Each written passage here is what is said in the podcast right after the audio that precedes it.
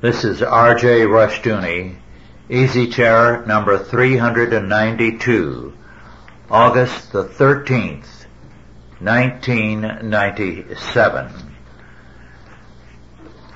At this time, Douglas Murray, Andrew Sandlin, and I are going to uh, discuss the Zambian conference.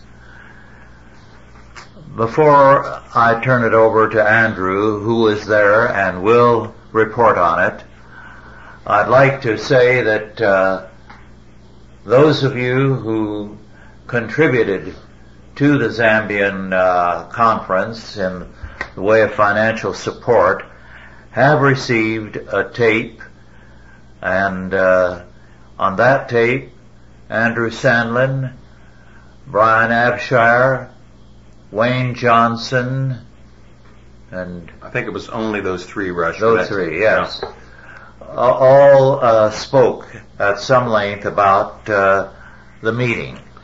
Now, Andrew is not going to do more than occasionally duplicate uh, what was said in that tape, but he's going to try to give you a, an overall perspective. What happened, why it was important, what the uh, country is like. But before we do uh, listen to Andrew, I'd like to say a little bit about Africa and why it is important. Peter Hammond is working full time, of course, in Africa. He will be speaking in early October at the conference in Sacramento, where Andrew and I will also speak. Aaron Kayayan works in French-speaking Africa as Peter does in English-speaking Africa. Why is Africa so important? Well, the world is concentrating on Africa to a startling degree. The United Nations, the various major powers are all interfering in Africa. As Andrew can tell you, that country, Zambia, was gutted by the Marxists during the time they were in control. Slavery has returned to Africa, and only lately after almost, well, more than 30 years of it, have uh, the media paid any attention to it. And much of that is due to the unrelenting insistence of Peter Hammond. There is an interesting article about that slavery in the American Spectator, February 1997 on pages 52 and 53. And it speaks of two reporters from the Baltimore Sun with a crew from Dateline NBC went with Christian Solidarity International into the Sudan. They bought two slaves in southern Sudan who had been seized in a raid, but uh, they not only bought them, they brought them back and uh, NBC Dateline did feature the entire matter. Farrakhan had denied that there was slavery. He refused to speak to the men from NBC or anyone else. Finally, with some reluctance, they did get uh, a comment from Jesse Jackson that indeed there is a serious slavery issue in Sudan and Mauritania. Well, that was, as the article says, a grudging comment. But uh, there is slavery there. The world is intent on keeping it secret. There are problems with Africa as it, to its future. So far, farming uh, efforts on a major scale have not been successful. The heat and the soil uh, means that very quickly soils can be exhausted. However, the natural resources of Africa, apart from that, mineral and other resources, are enormous. And uh, oil resources as well. So the world is abnormally interested in Africa. It has been said that uh, in our time about 300 Christians are martyred every day, but about 600 are converted every day. The interesting thing is that a, fair percentage of both, a fairly high percentage of both, the converts and the victims are in Africa. Well, Andrew, uh, tell us uh, all you can in the span of time we have, and Douglas and I will interrupt when we want to hear a little more about a particular point. Good, and both of you, I invite you to stop me as I go along if you need any clarification. Just a quick background on the country. Uh, Zambia was uh, a British colony, for, formerly uh, northern Rhodesia. Um, as the British Empire incrementally decreased, uh, Zambia too gained its independence. I think 1962, 1963. Yes. Something like that. Uh, Zambia at the time was one of the wealthiest countries uh, in Africa, uh, exporting a great deal of copper. In fact, probably one of the leading exporters of copper per capita uh, in the world. Uh, not long after the independence, however, um, a nationalistic leader uh, was elected uh, Kenneth Kaunda and uh, been trained in uh, Marxist and Marxist-leaning institutions in France, and um, you know, started implementing uh, those policies, and including uh, basically a terrorist police state and exporting revolution, and just drove the country financially into the ground. Brian Abshire pointed out he was one of our team uh, when he would talk to some of the Zambians there, and he'd comment on the um, the state of the roads. They'd say, "Well, you ought to seen them seven years ago, uh, before the election." But he'd say, "Now, how long since they've been repaired before that?" He says, "Oh, again and again." When he'd ask about repairs or that sort of thing, people would say, "Oh, last time that was that was really repaired was 1963." In other words, when the when the British were were still there.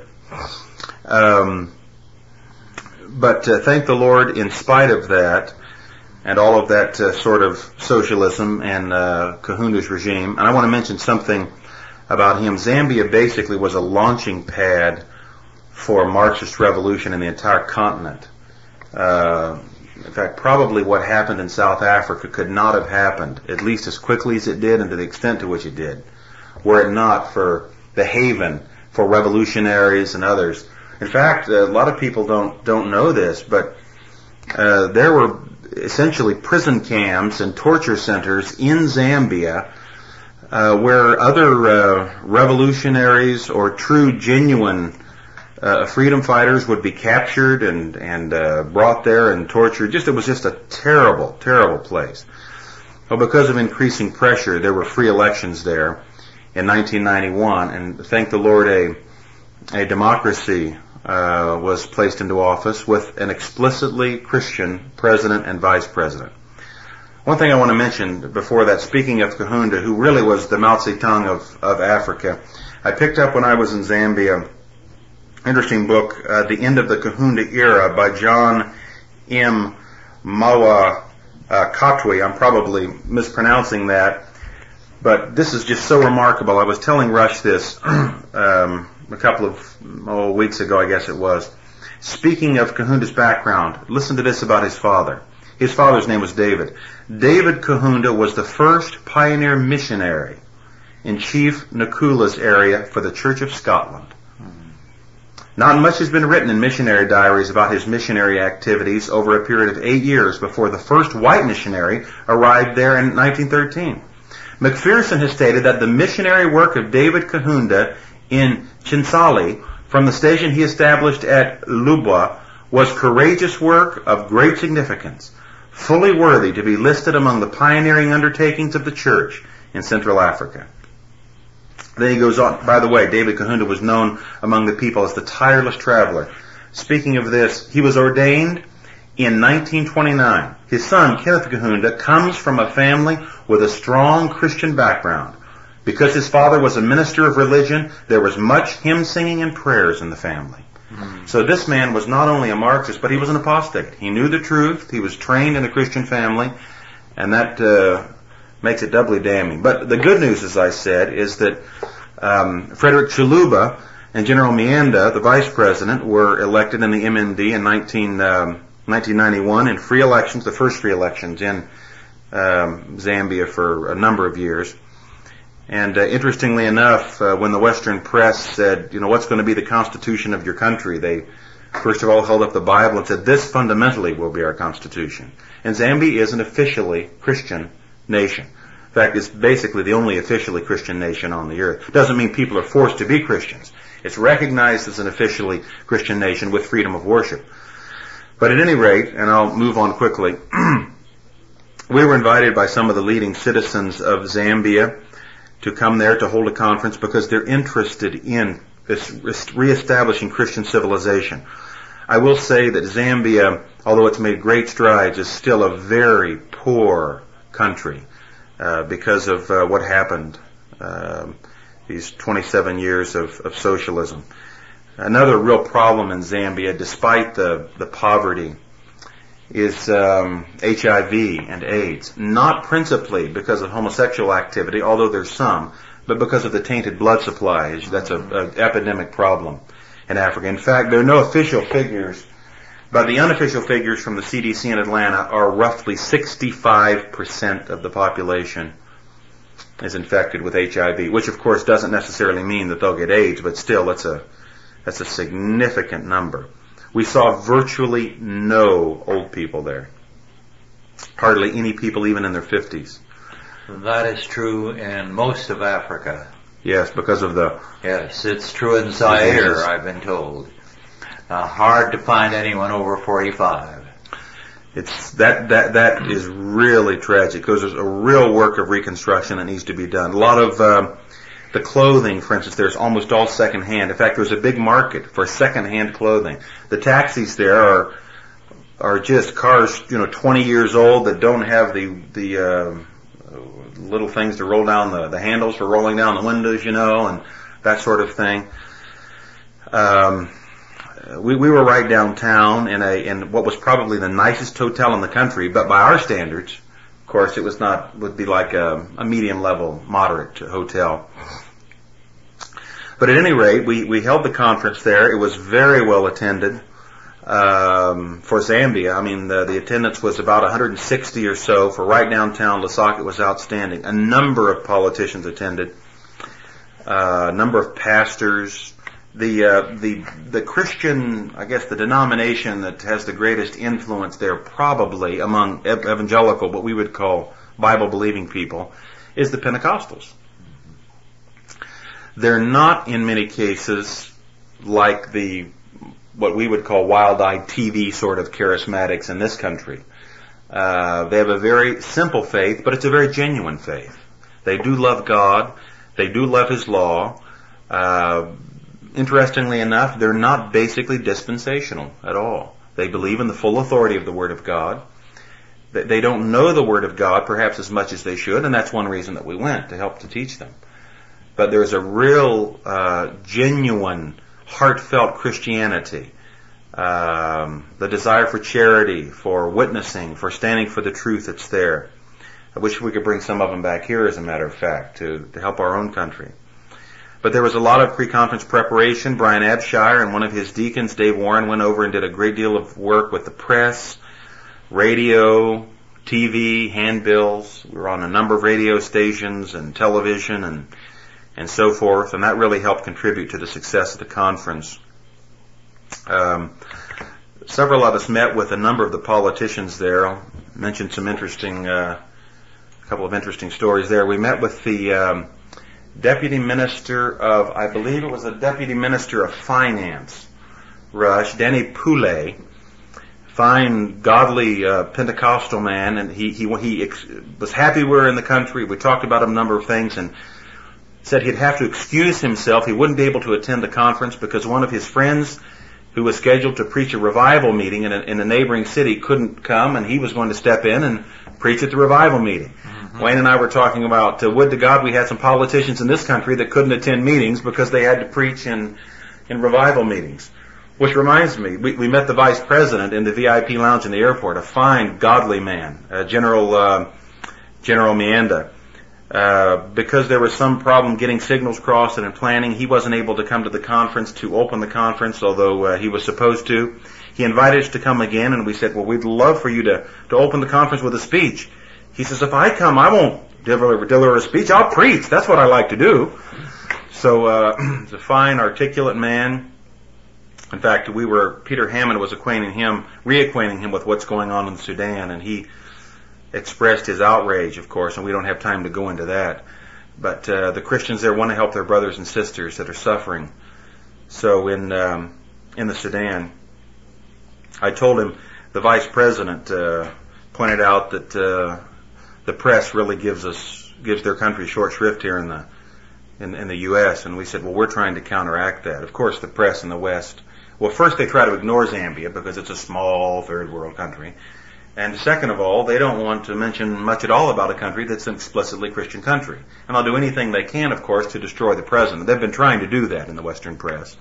Well, uh, Rush, you were mentioning out, you'd read some stories about Kenneth Kaunda, the previous uh, dictator, uh, who was here in the U.S. courting our politicians oh, and representatives. Lecturing in Washington, D.C. Yes. Um, and by the way, there's good evidence also that, and the, the word on the streets when we were there was that he was traveling to other African countries to round up a sort of a, um, not a militia force, what do you call people that you hire for, uh, mercenary. a mercenary force to come back and by force take over the country. Uh, but actually, the, the, the, the, Christian government there is, is quite strong. Uh, they've instituted free market reforms, but it's not easy because you've got a population there to a large extent that are accustomed to, to socialism. And one thing that we tried to do at the conference, especially uh, Monty Wilson, who spoke, and Wayne Johnson, was to point out the, the necessity of just simple, basic Christian economics, including hard work. What Personal other, responsibility. What other natural resources do they have to raise money besides copper? There's some. That's a good question. Um, there are some very fertile farming areas in. Uh, let me see. Ramasaka, north.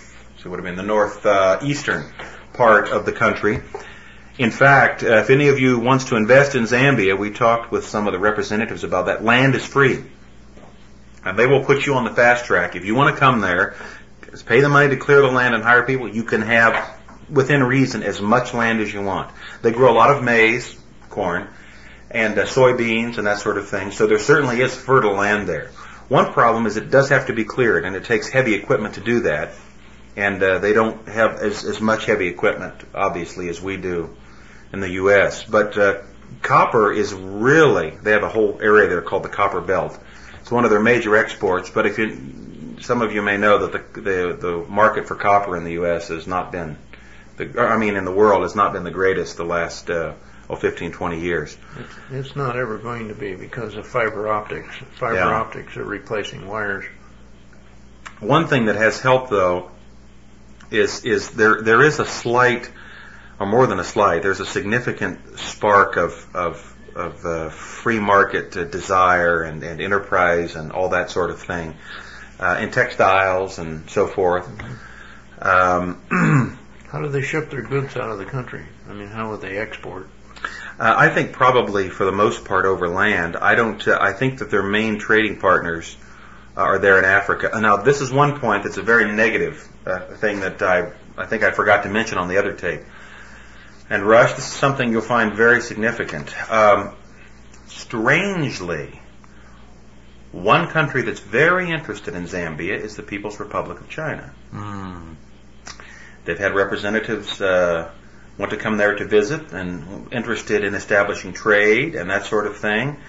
And uh, of course, the Zambians there are very wary of that, but um, they're, they're still at a very young stage of ruling, so sometimes they don't know how to deal with these situations. So that's something that we need to really really uh, pray a great deal about. Uh, America, Wayne Johnson talked to one of his friends beforehand, I think in the in the State Department, and America is not terribly interested in Zambia, of course, mm-hmm. uh, but certainly could be interested if the free market reforms work out well, as it appears as though as though they will. Zambia could be a real haven. Rush, go ahead. Well, East Africa was centuries ago uh, an area of Chinese interest and expansion. A little before, let's say a generation before Columbus, the uh, Chinese admiral Cheng Ho, uh, not the Chinese form of the name, but the name as it was uh, put down by Westerners, was a re- remarkable man. He uh, built up uh, a naval fleet at the behest of a sympathetic emperor, took over Ceylon and portions of southern India, and established bases in East Africa. And they have actually found uh, evidences of the Chinese occupation, mm. which was for trading purposes. Well, the history of the world would have been very much different if uh, Cheng Ho's uh, work had been carried on. But the next emperor was not interested. The world outside of China didn't count for him so that uh, the Chinese domination of uh, East Africa and uh, Southeast Asia ended with the death of Cheng Ho. Well, in the post-World War II era, the Chinese Marxists in the 60s, as the colonies became independent, began to settle Chinese into some parts of East Africa where a rice uh, culture could be perpetuated. I've heard nothing about what has happened to those uh, settlements, but uh, China very definitely wants to expand into Africa. It feels it has a lot of people that it can just ship over there at mm-hmm. will. Now, uh, I think it's very significant that they are showing their interest in Zambia and I'm sure other countries mm-hmm. in uh, Central, South, and Eastern uh, Africa. It's very interesting, Rush. I had no idea about that background. That really does lend some explanation to why they're making overtures to to Zambia. The the economy there is, after all these years, is a free market economy. In fact, I won't read from it, but brought with me a book that I picked up on the university library. There are Democracy in Zambia key speeches of President Chiluba, and a number of them are, are, are basically speeches pointing out the need for free markets and so forth. And um, well, I'll just read quickly. He says in one of his speeches in 1992, Africa's lag vis-a-vis the rest of the world economically is astronomical. We need good governance, but then he points out the fact that um, we really need to step up the economy. And yes, Rush, go ahead and have a look at that. But from a, of course, free market economy alone is not going to do anything if you don't have a, a society based on God's law. And that's exactly what Zambia is working on. They've, uh, thank the Lord, criminalized abortion and uh, also homosexuality. Uh, excuse me, uh, pornography, and uh, and they're really working toward implementing uh, a biblical moral code there. It's not easily done because the country's making a transition. There are still state schools there, though uh, people are free to start Christian schools. In fact, we talked to the deputy minister of um, of education about a number of things. Uh, we asked him, "What's a good investment opportunity in Zambia?" He said, "Please." Send someone over to invest in a Christian university. Can you imagine someone in our Department of Education making such a statement? I said, if we were to provide you, we in America have all sorts of Christian curricula for Christian schools. Would you be willing to examine it? He said, please send me some. Uh, of course, eventually we we need to get the government out of the education business, but until they can make that transition, they're very open uh, to these sorts of things. And this man that we talked to, this deputy minister, was also a fine a fine Christian man. Um, I want to mention out mention too, Rush, that uh, in talking with him, we found out that militarily, Zambia is very vulnerable. Uh, constantly, we heard, well, Zambia does not want war. We're a peace peacekeeping people. In fact, we found out that their military force, Douglas, you'll be interested in this, is down to like about 15,000. It was 21,000 a few years ago. Mm-hmm. It's interesting, Wayne Johnson pointed out to the deputy minister, you don't understand if your free market reforms are successful, you guys are going to be very vulnerable to your socialistic neighbors who are going to see Zambia as a great place to attack for economic advantage. And he admitted that that's something that they really needed to address. Mm-hmm.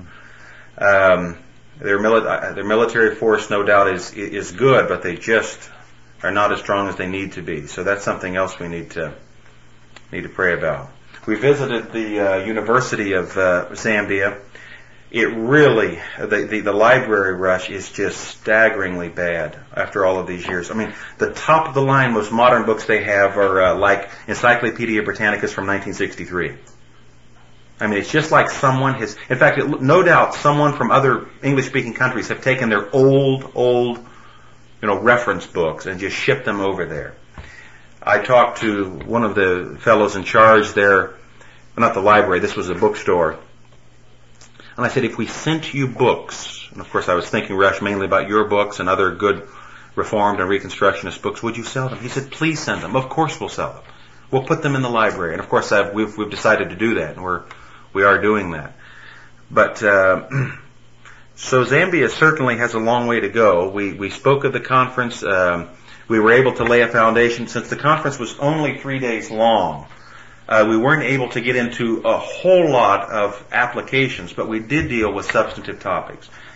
Uh, all of the Bible is for all of life. The role of the clergy, ministers in, in Reformation, uh, the necessity for free market reform and hard work.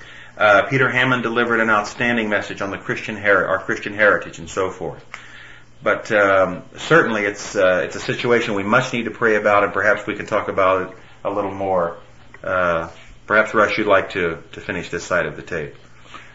Uh, please turn your tape over at this time and we shall continue. Thank you. I'll mention a couple of interesting stories. Some of you may be interested, uh, and I don't believe I mentioned this on the earlier tape, about the food in Zambia. Of course, we ate what be, would be by their standards very succulent food. Um, they used maize or corn in a lot. Uh, they made like a sort of a cornbread style dish that we ate, and um, uh, they had quite a bit of beef there and chicken made in various ways. Very little fish. It's a landlocked country. I think I mm-hmm. mentioned that there's not a lot of fish in in Zambia at all. Very uh, dry climate, remarkably dry. Uh, probably even drier than here in Northern California, Rush. Almost like Arizona. Mm-hmm. Uh, just very, very dry. Um, of course, we were downtown, but from the air, I, I, really didn't see much livestock. I don't know exactly where it was, mm-hmm. but uh, there, no doubt, there's some. But uh, at any rate, the uh, none of us really got sick. Um, Monty Wilson, I take that back. Monty Wilson got sick in South Africa, not in Zambia, mm-hmm. by drinking the water. Uh, we were in South Africa one night, and uh, thank the Lord we didn't have a car I don't know how many of you know that carjacking is a horrendous problem mm. in South Africa. It's not a problem in Zambia, not much of a problem in Zambia. But uh, the food was quite good, and I thought I wouldn't be eating much there because we have to be careful in those countries about what you eat. But I found out that I'd gained a pound or two when I came back, so uh, we ate pretty well, most of us, and that was fine. But I, I've got to juxtapose that with another tragic story and something that Perhaps it was the most tragic story of the entire um, of the entire trip. Uh, there was a, a dear woman, I would say probably Rush in her 40s, came up to uh, one of our board members, uh, one of our speakers there, Wayne Johnson, after one of his talks, and introduced herself, and and he said, "What do you do?" And she says, "Well, I'm a I'm a minister in our village." And he said uh, she was Pentecostal, of course. And he let her know in a kind but gentle way, you know, that may not be the best thing. It's not a good idea. The Bible doesn't permit women to be ministers. And are there some men in the village? Uh, the men should be taking the lead. And she says, Mr. Johnson, you don't understand. There are no men in our village.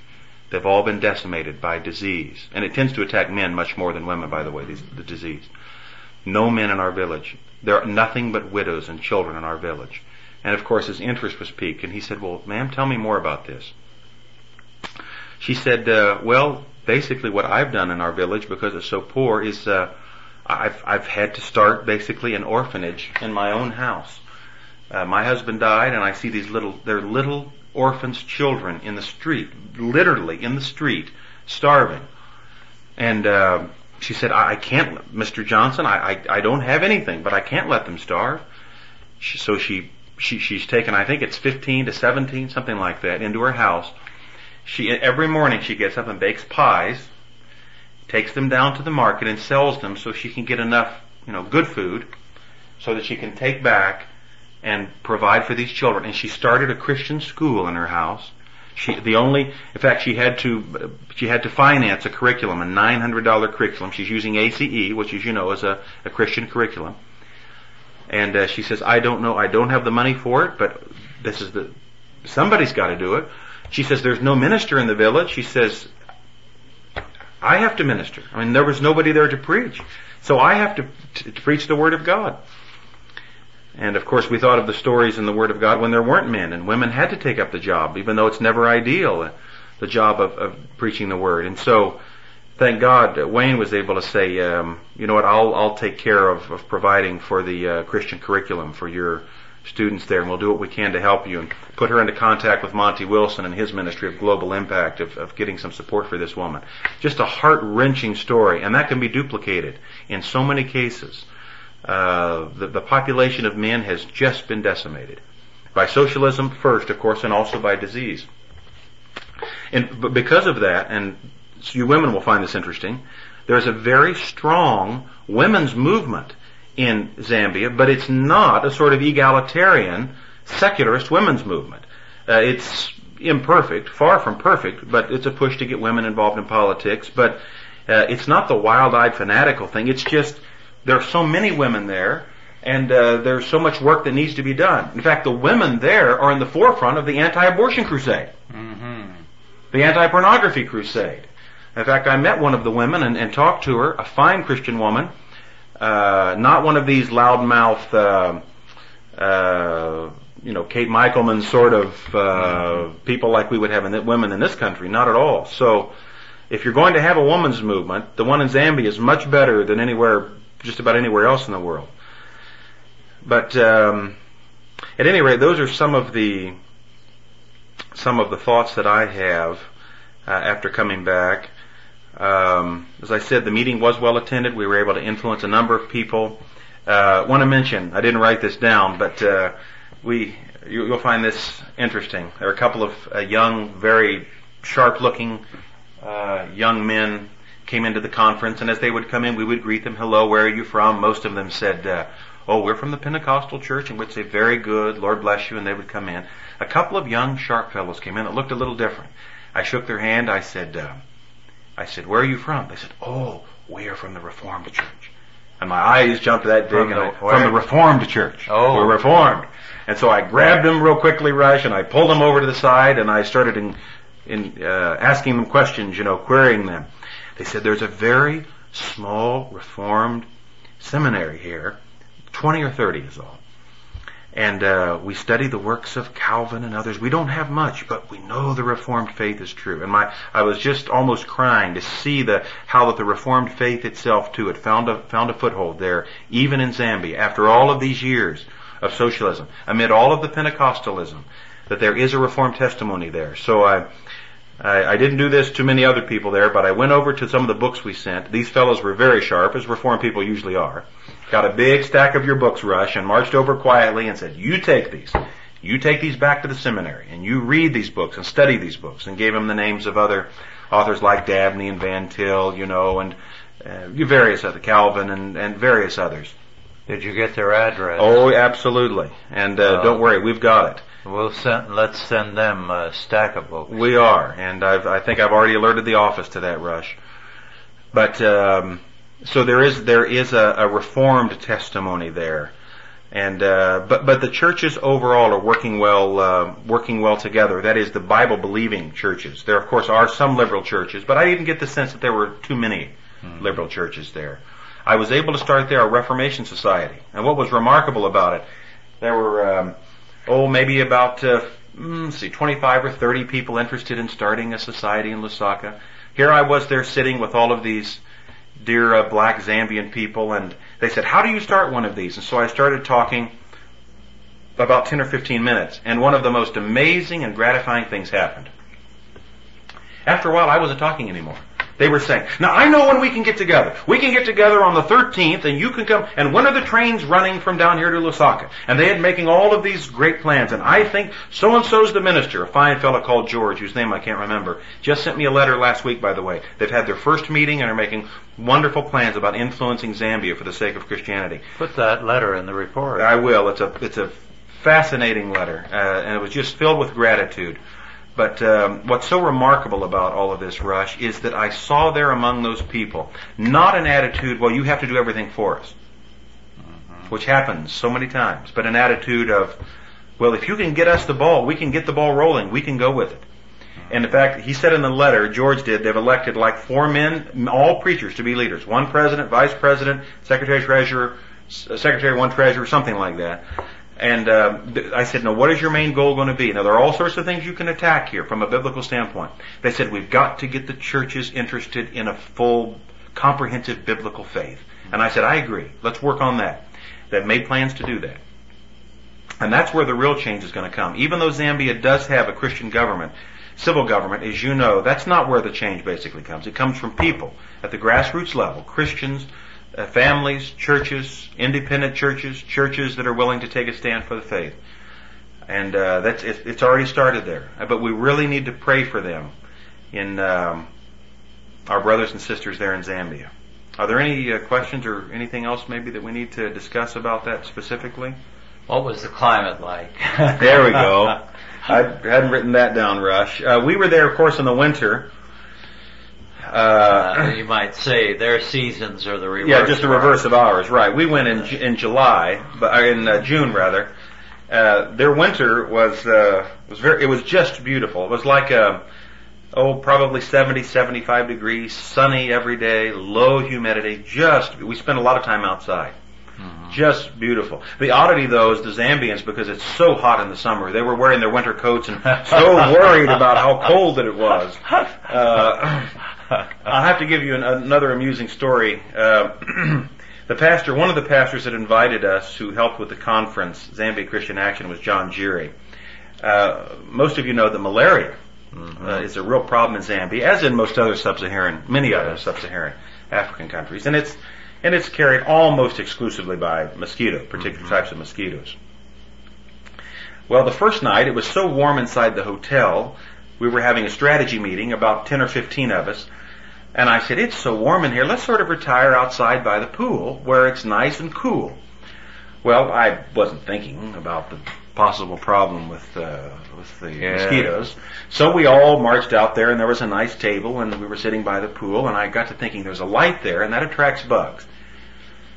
And I said, you know, this may not have been a good idea because of malaria. And Peter Hammond, so positive, you know, said, oh, I don't think there's a really a malaria problem down here. And is there John? John Jerry, and John looked at him without cracking a smile and said, Oh, many, many people die from malaria. It's a very serious problem. And he says, usually when you're by lights and by large bodies of water, that's what. And we were just sitting there right by the pool.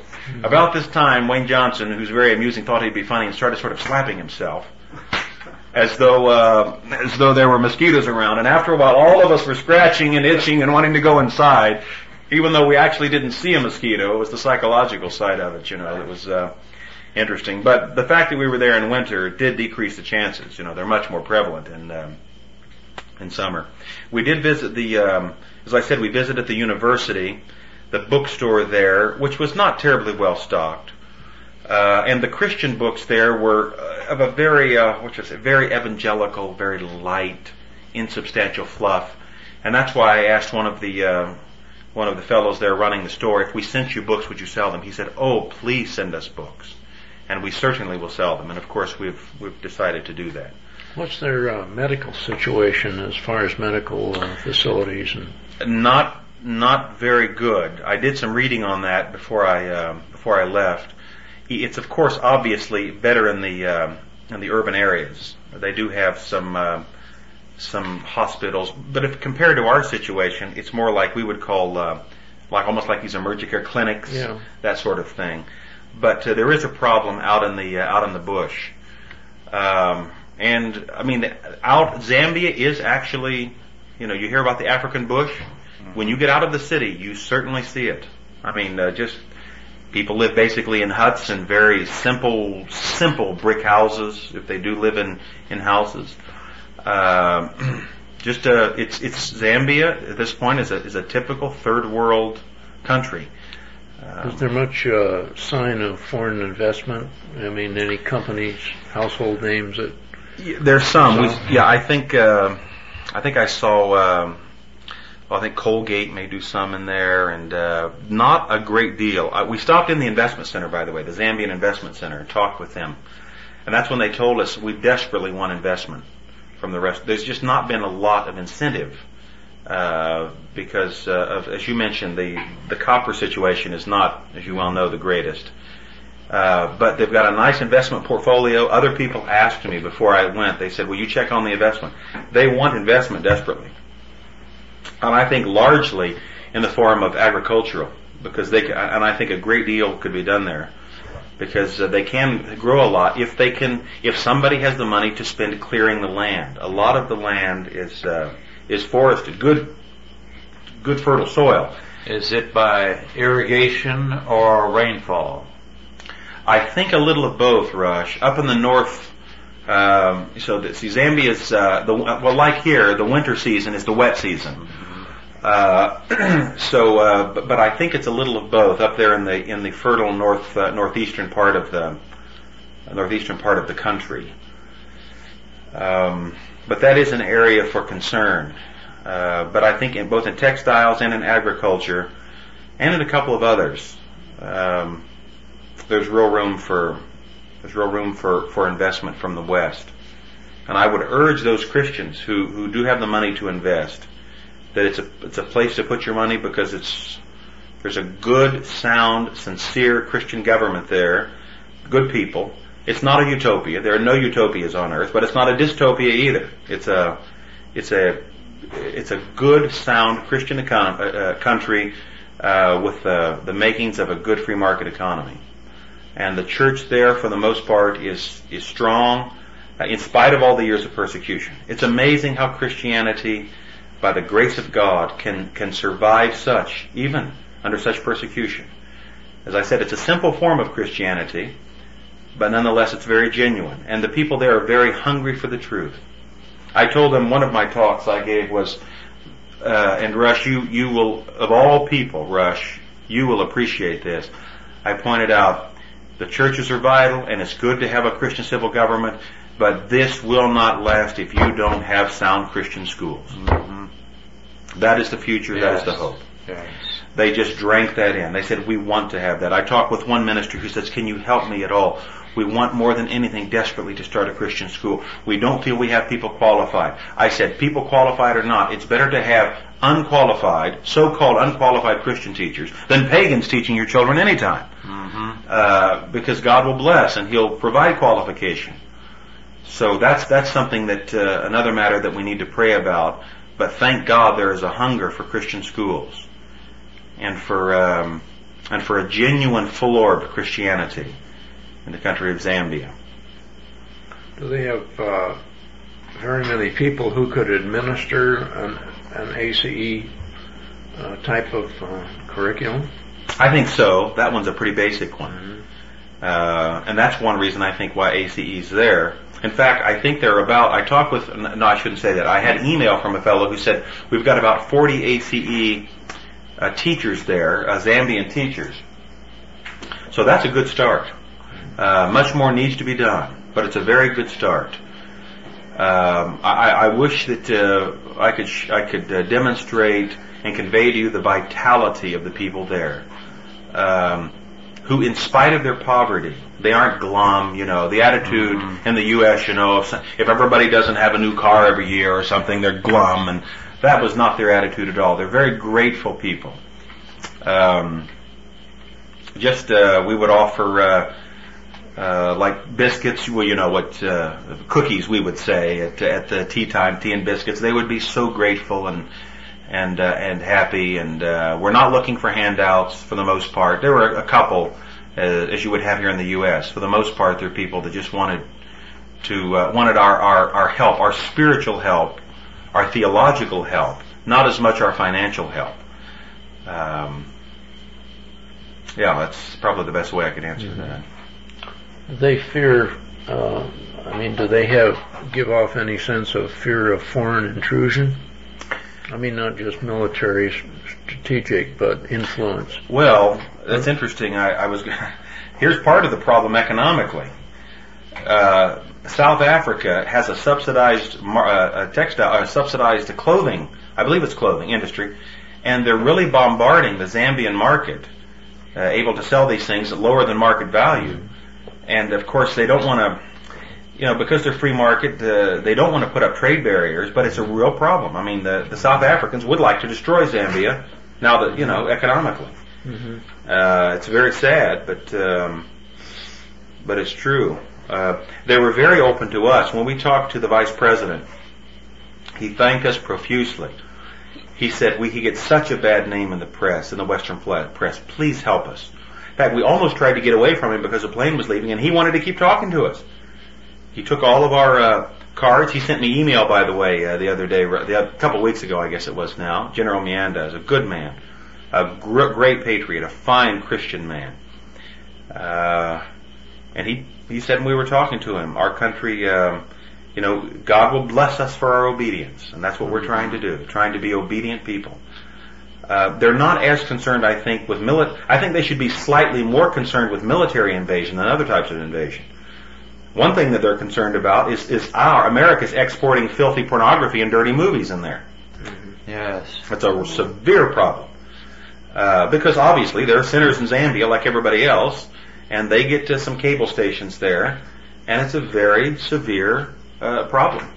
What many people do not realize is that there are literally hundreds of production companies in Hollywood that are doing nothing but uh, producing porno films for export all over the world. And as a result, we have an image that is unspeakable in a good deal of the world because this is uh, hardcore stuff that you'll never see in the United States. Yes, it's um, it's very sad. Speaking of that, though, I will say this: um, all the time I was there, I I just noticed something after three or four days. I was, I guess, I must have been up on the balcony there, or maybe I was in the hotel or something.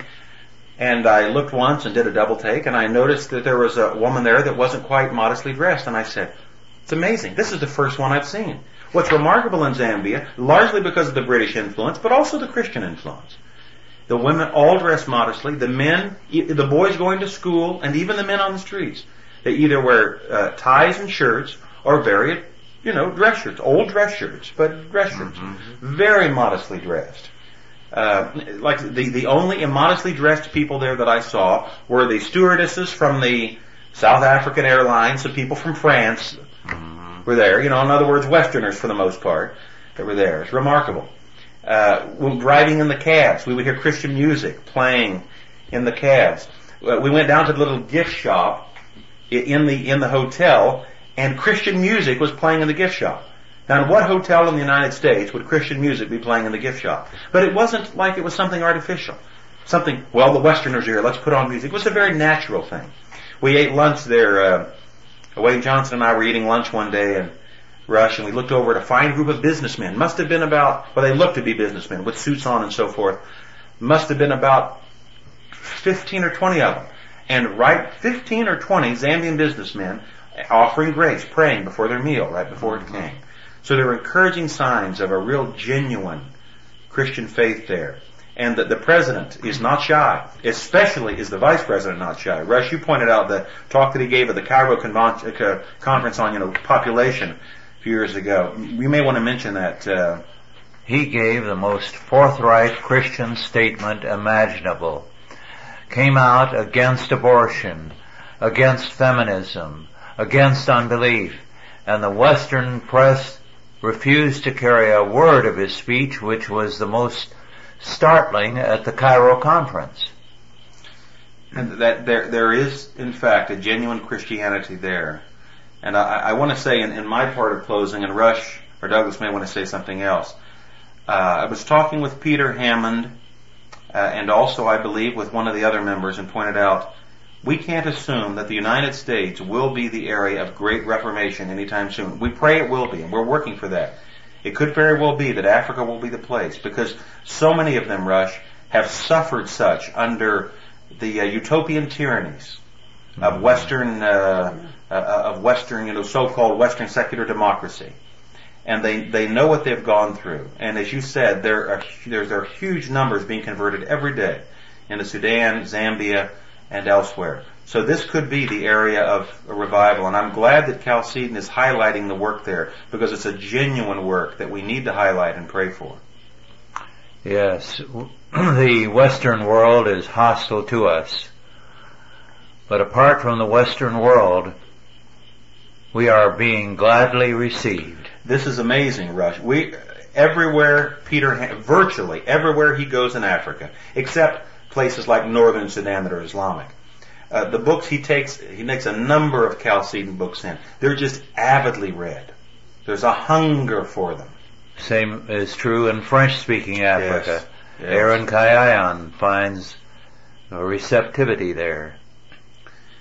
Yes, it's it's, and that's why I think that we need to continue to publicize the work of Peter yes. Hammond that he's doing there. And, by, and I'll, I'll, I do need to close with this, but his Peter Hammond is a genuine, fearless Christian man. Yes. Who could be, uh, along with Aaron, the next David Livingstone mm-hmm. of Africa. Fearless man.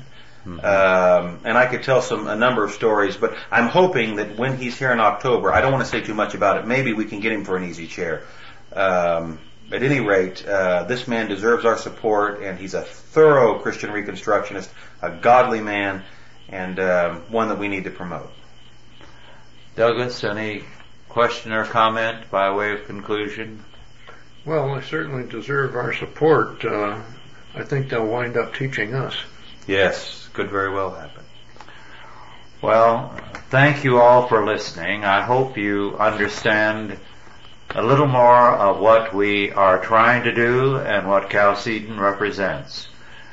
We are, as we always have been, a shoestring outfit in our operation but we have a worldwide impact. It's not surprising that uh, in faraway places like Africa, we are well known and respected, and yet in parts of Europe we are damned by the church, as uh, the church resolution you brought yes. indicates. Well, God is using us and God is blessing us and may God bless you as you help further His work through us or others. Thank you and good night.